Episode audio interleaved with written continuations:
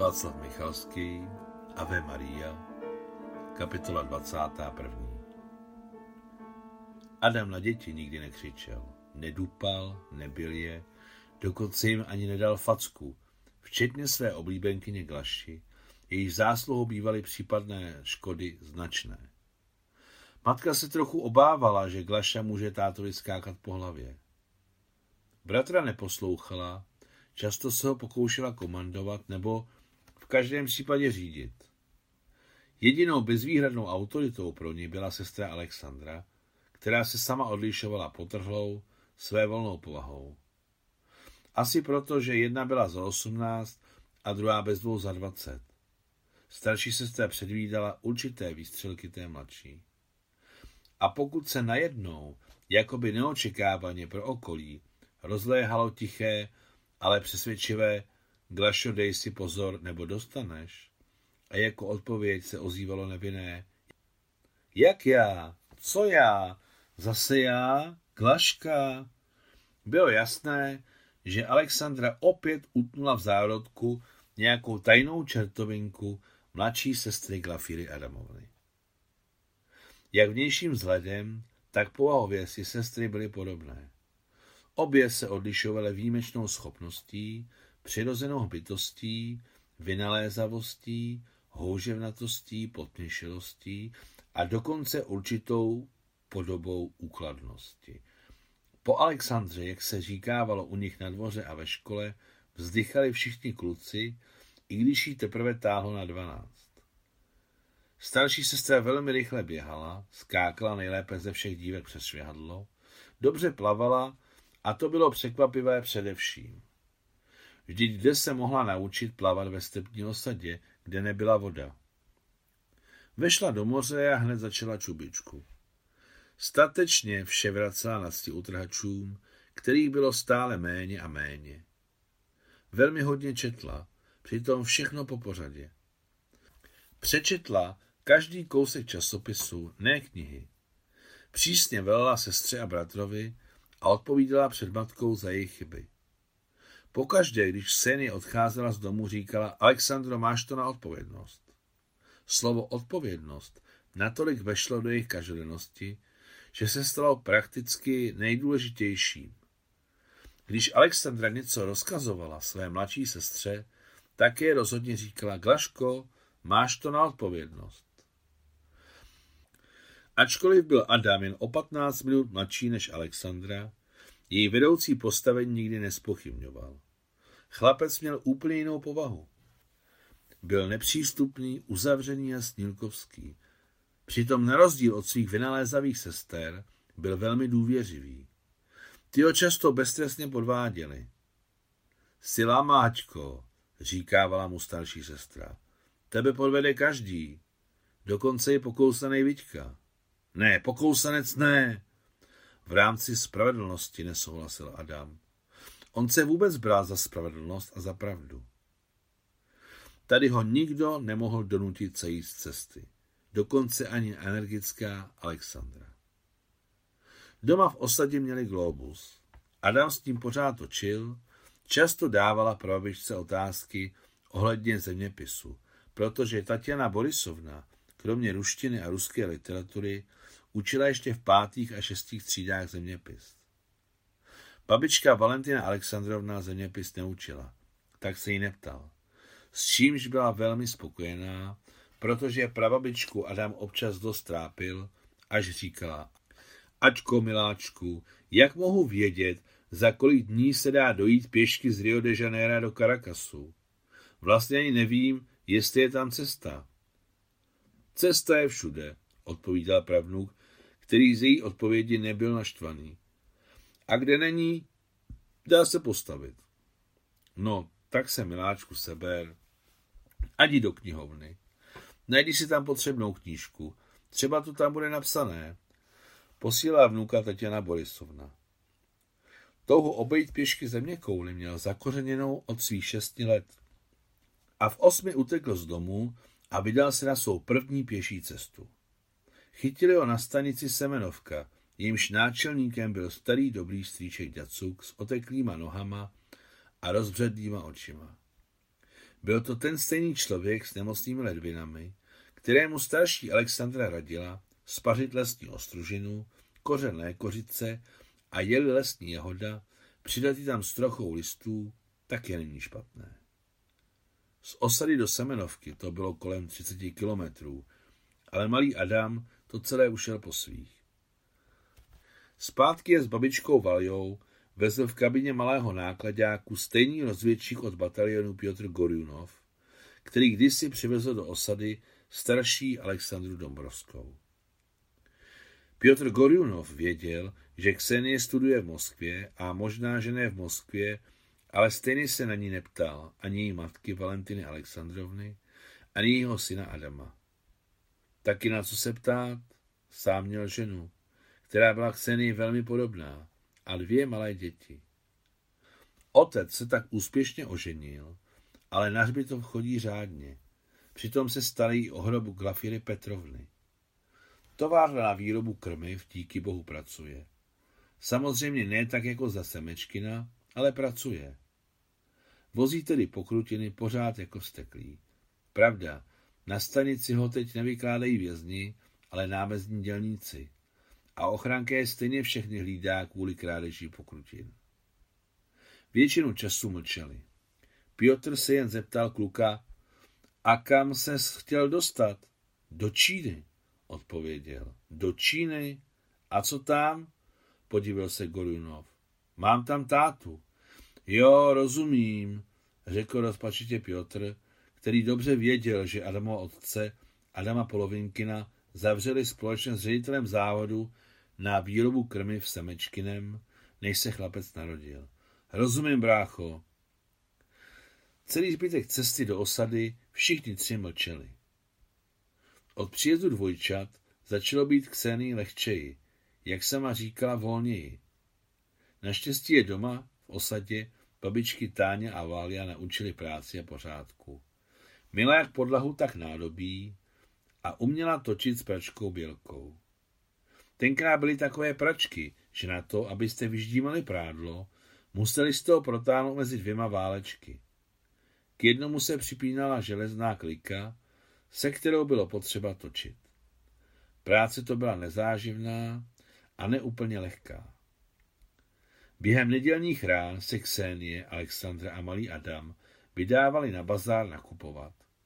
Obyčejně se na ně nalepila i glaška.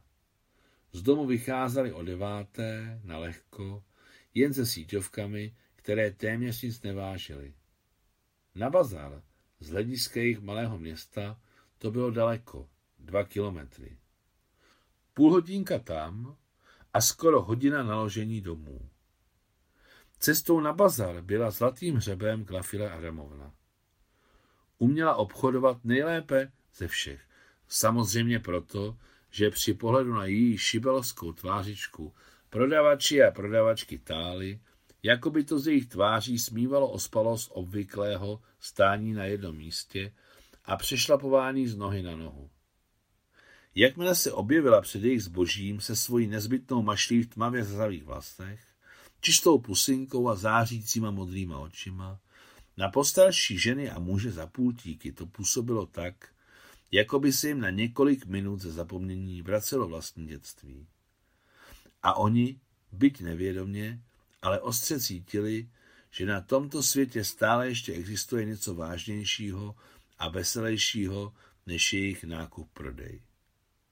Spousta obchodníků se zeleninou, ovocem, sírem, mlékem, sušenými, solenými nebo čerstvými rybami znala Glaša podle jmen. A ti samozřejmě znali také.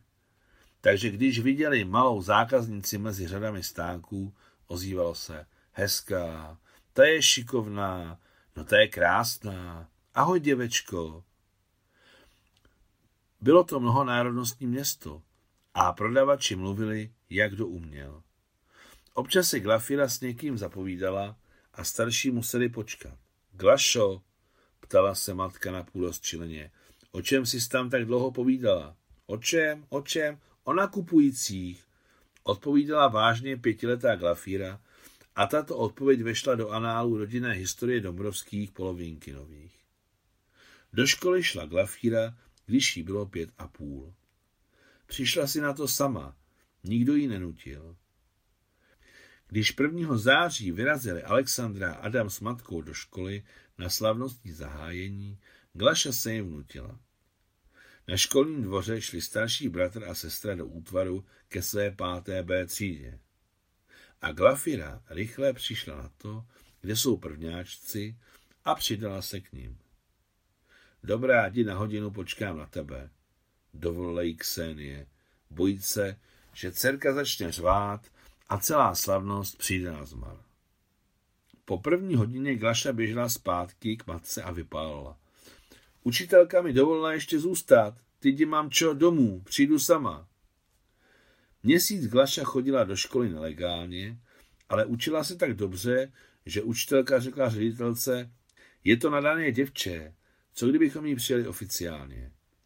Ředitelka byla zpočátku proti, ale pak ustoupila. Stalo se to poté, co Glaše, jak zjistila učitelky, že bude muset opustit školu, vyzařujíc spravedlivý hněv a zoufalství, blízkajíc očima plnýma slz, vykřičela před celou třídou. Jestli mne vyhodíte ze školy, utopím se v moři. Záludná Glaša věděla, kam udeřit. Úplně na konci srpna se během bouře utopili na městské pláži dva devátáci z této školy. Tragická událost nepokryla celé město a ve škole ji pochopitelně prožívali velmi ostře. Byli to dobří zdraví kluci, kteří se mezi sebou kamarádili. V této situaci Glašina hrozba trefila přímo cíl. Ředitelka to vzdala. Koukni, Glašo. Do školy budeš chodit na svou odpovědnost. Řekla jí tvrdě starší sestra. Nebudeš nám dělat s Ačkou ostudu. A jak vám dělám ostudu? Co já? Zatím nijak. To já říkám jen tak, aby řeč nestála. Chápeš? Oho, žádný oho. Řekni, pochopila si to? Pochopila jsem to. Všichni tři se učili dobře.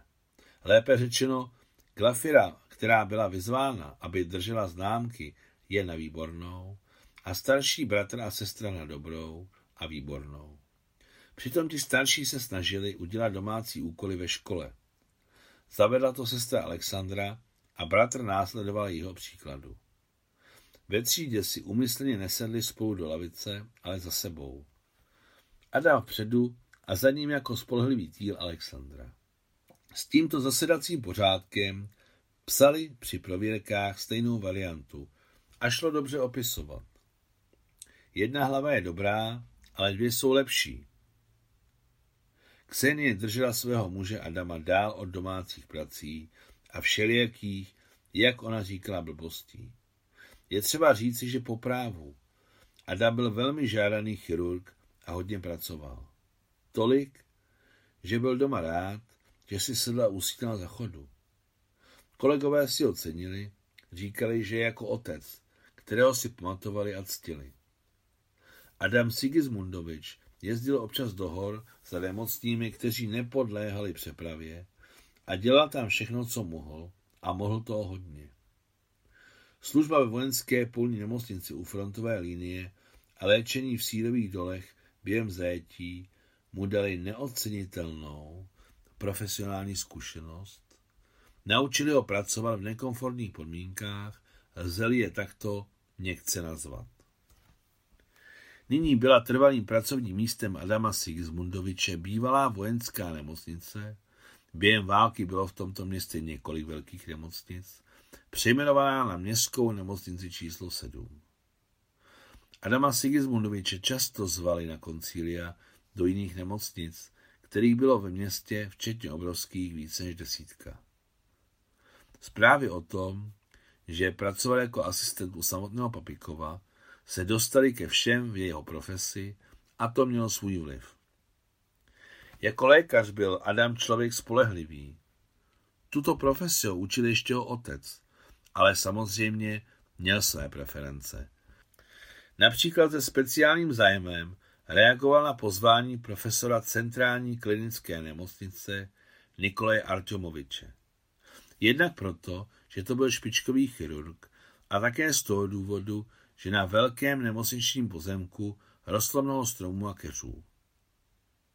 Na všechny velké i malé aleje byla radost pohledět a trávit tam čas, především v horku, bylo příjemné. Jednou v létě, když šli s Nikolem Arčomovičem po stinné centrální aleji hlavní budově, objevil se proti ním stařík s dřevěnou protézou a s ním tupa chlapců přibližně od 7 do 12 let.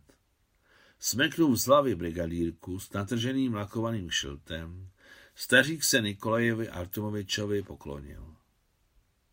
Také vás zdravím, na ryby, zeptal se mimochodem staříka Nikolaj Artomovič. Stařík souhlasně kývl a oba pokračovali, aniž by se pomalu zastavili. Mimochodem, to je váš jmenovec, tak je Adam, noční ostrá nemocnice. Nikolaj Arčomovič neznal příjmení strážného Adama, to si pamatovali jen v nemocniční účtárně. Ano, můj jmenovec. Adam Sigismundovič se otočil, ale uviděl jen šedivý zátělek strážného a litoval, že mu i na okamžik nepohledl do tváře. Budu se s tím muset seznámit. To bude dobře, řekl Nikolaj Arčomovič. Stařík pouze prostě vypadá, ale má něco do sebe. Navíc ho zmožňují chlapci ze sousedních ulic, tak se okolo něj motají. Děti jsou národ vnímavý, řekl Adam Sigismundovič a ještě jednou se otočil, spolehá na svoji dalekozrakost, ale teď neviděl ani šedivý zátylek. Stařík si nasadil brigadírku, až mu koukal jen úzký proužek šedivých vlasů. Proužek byl velmi rovnoměrný. Stařík očividně nedávno navštívil holiče, nebo se odvážil ostříhat on sám a vyholit si stařecky tenký, opálený krk. Ochránce byl celkově upravený a přestože mu Adam Sigismundovič nevěnoval soustřednou pozornost, té upravenosti si všiml, asi proto, že odpovídala celkové čistotě a upravenosti nemocničního pozemku. Jméno Adam bylo ve zdejších krajích přirozené.